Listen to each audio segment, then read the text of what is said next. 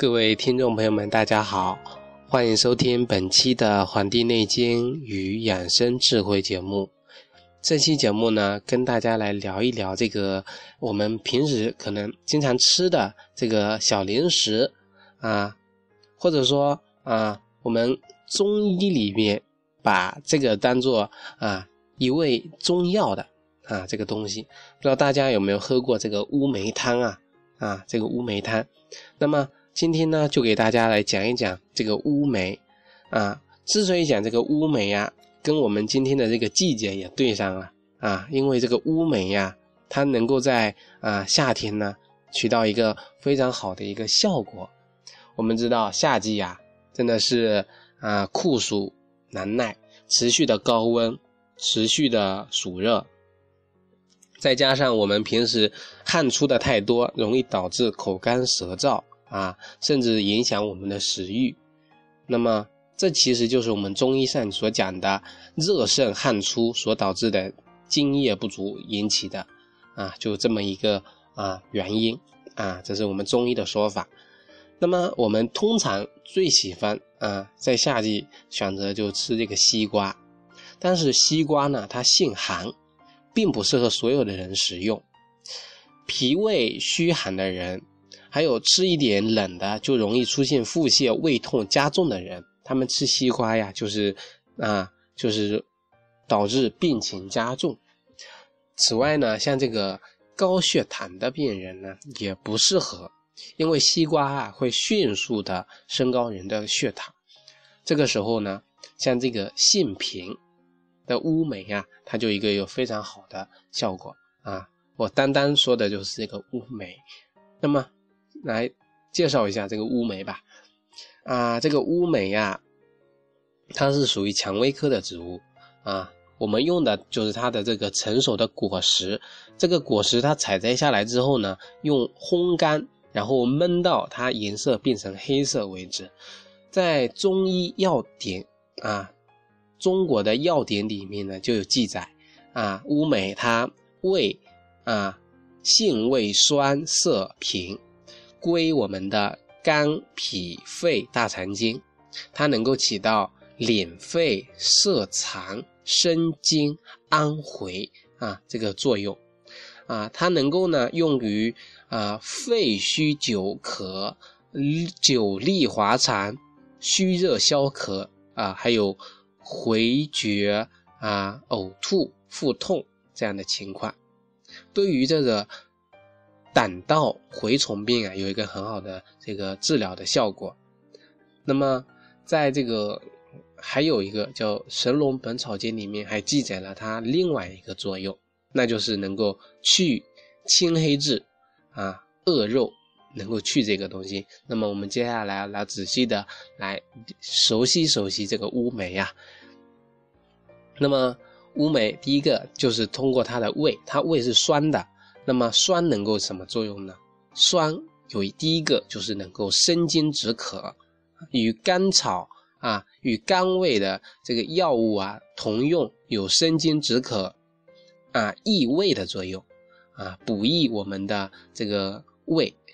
对于热热病高热之后伤阴而导致的口渴啊食欲不振的呀，可以通过乌梅跟甘草两个。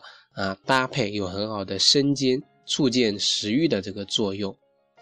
像对于这个萎缩性的胃炎啊，那么它这个情况呢，舌苔、舌头是红的，或者苔很少，或者根本就没有苔的这个情况，这种症状啊，它是属于胃阴不足。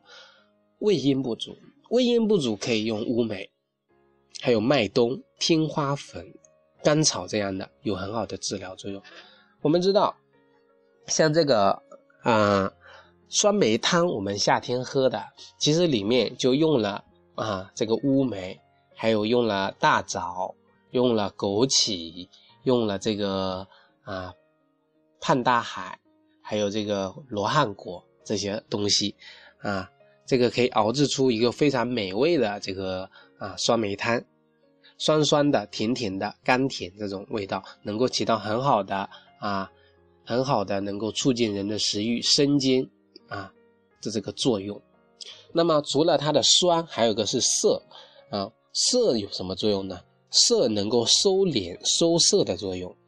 像我们呃肺气不足，肺气不收敛，人的肺气它不收敛啊，它就会咳嗽，就容易喘啊。肺气不收敛，它就容易导致滑肠啊。那么像这种肺气不敛的这个久咳久喘啊，久泻久痢啊，还有滑产这些情况呢，有很好的收敛的作用，能够止咳止泻。这个特点啊，其实要着重一点，就是这个“久”这个字啊，“久病而无实邪者”，就是说这个病啊，它是有一段时间了啊，一段时间，而且呢，这个情况呢，是不是实邪？那就是说它是一个虚症，是虚的啊。这个是说，呃，乌梅的酸跟涩，那么。根据它能够收敛治久咳久喘久泻久痢这个功能啊，我们现代的中医名家啊，发现了它还有一个功能。我们中医啊，它不不只是啊把老祖先的这些智慧啊直接搬过来，我们还懂得创新，能够按照我们时代的发展啊啊，能够有所取有所不取啊。而且能够在基础上一定的发展，有些中医人家真的是非常了不起呀。因为我们知道，我们人体从古至今，人还是这个人啊，脏腑还是这些脏腑，只是我们处的环境不同，可能这个社会是纷繁复杂的啊。我们病的呢，会是我们的人心，也可能是我们的人性。可是我们整个人，他的实体它是没变的。那么这些疾病的变化呀，只是因为外界的变化，它才产生了变化。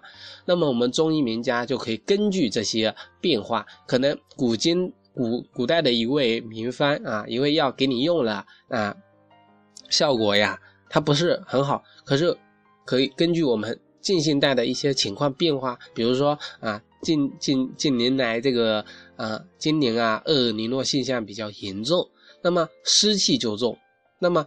除了用了这么多药之后，哎，还需要看，哎，你这个情况里面啊，身体里面，当当务之急还得进行调理一下脾胃的运化啊啊，这么一个小的增加一两味药，反而对这个疾病起了一个决定性的作用。可能只用了这个这味药啊啊啊，用了之前这个药啊，它只能控制住，反而没有治好，单单。添加了这么一两味药，反而这个起起到一个非常绝妙的这个效果。所以呀，医生啊啊，无论是中医师还是西医师，他要灵活的运用啊，要活学活用啊，活要着重在这个“活”这个字上。那么我们的著名的中医，不知道大家有没有听过啊？叫施金墨这个先生，他就非常的喜欢用乌梅来治疗啊什么疾病呢？过敏性的疾病。所以啊，中医名师发现了这个乌梅，它具有抗过敏的功能。抗过敏，那就是说乌梅能够对人的免疫功能起到增强的作用。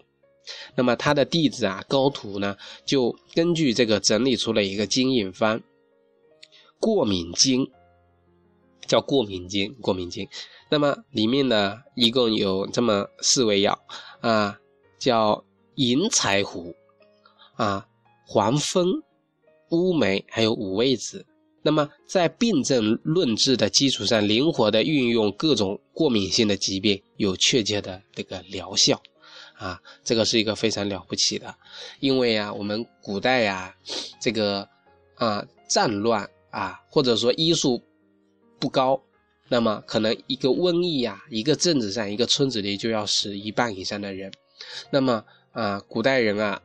为了流传一个方子啊，我也是非常建议各位朋友呢，可以收藏一些这样的名方，这些啊非常有效果的啊方子保留下来。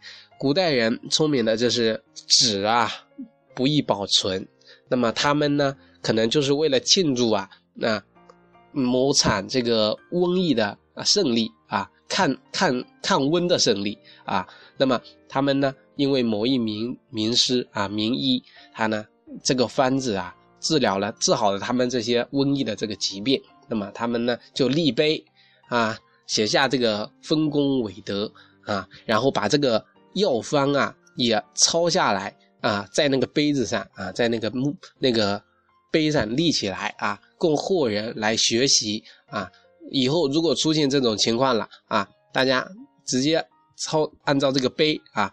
在那个杯子上啊，涂上一层墨，然后纸一贴，撕下来啊，就是一个药方啊，一贴一撕就是一张药方啊。这个古人的智慧呀，真的是无法想象的。我们今人不仅要向向外学习，更要向我们的经学习啊，古今中外啊，向我们的外学习，还要向我们的啊古学习。那么。乌梅呀，还有一个就是能够刚才讲的去青黑痣恶肉啊，去这个黑痣，去这个恶肉的这个作用。对于各类的息肉啊，息肉长出来的这个小小肉瘤、小肉球啊，以及这个黑痣啊，它有能够这个作用啊。通过病症使用呢，有很好的这个疗效。用比如说用这个乌梅烧炭后黏膜啊。黏膜用那个黏膜的那个东西来黏膜啊，清水调敷局部啊，调调调一调敷在这个部位，可以起到这个治疗恶疮啊黑痣的这个效果。那么还有一个呢，就最后一个跟大家讲了，就是说这个乌梅呀，因为我们夏季呀，啊暑热太盛了，汗出过多了。导致这个津液亏耗啊，口干、口渴啊，咽痛、喉咙痛啊，舌红啊，苔干。我们的苔呀，舌苔的苔呀，干的。那么脉象看来是细数啊，可以用这个乌梅、甘草啊、金金茶啊、金汤用来代茶来喝。或者说自制酸梅汤饮用，啊，酸梅汤的这个几味药，大家可以去搜罗搜罗啊，怎么配怎么搭啊，那么给自家人啊饮用，那么可以免除了吃西瓜导致这个产生一些啊肠胃的这些湿热的这些情况的这个问题啊，也能够起到啊解暑生津、促进食欲的这个效果啊。那么这么一对比啊，乌梅反而啊比这个西西瓜它更有这个好的这个效果。那么我们为什么不啊趋利啊避害呢？啊，那么最后一点啊，就要讲这个，其实任何一个东西我们都得并着看。我说它好，就说明了它有坏的一面啊。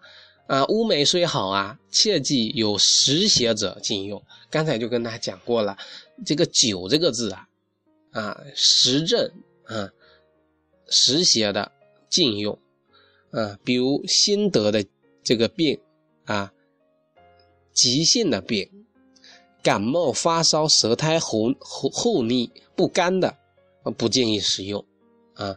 所以啊，你还是得清楚的了解。自身的情况，只有知己啊，知己知彼，才能百战不殆。只有了解自己的情况，然后那个彼呢，不是你的敌人，而是你要用这个方法来消除你自身的弱点，消除自己自身的缺点，消除自己自身的疾病啊。这个方法，知道对方能对你啊，就是说，这个比呀，可以指的是这个药物。对你的作用有哪些种？是好的作用还是坏的作用？你不了解比，可能你觉得乌梅啊很好，天天吃或者怎么样，而反而你这个疾病啊，你是属于啊不属于这个虚啊虚邪的，那么你用了反而啊真的是反而是对你是没有好处的，那么你就不知道比啊不知道比，所以呀，一切东西都要有所得有所失啊，全部都得把握好。啊，所以呀，啊，今天呢，我们节目就讲到这里啊，感谢大家的收听啊，欢迎大家呢订阅我们的微信公众号和啊加我们的养生交流群，感谢大家的收听，咱们下期再会。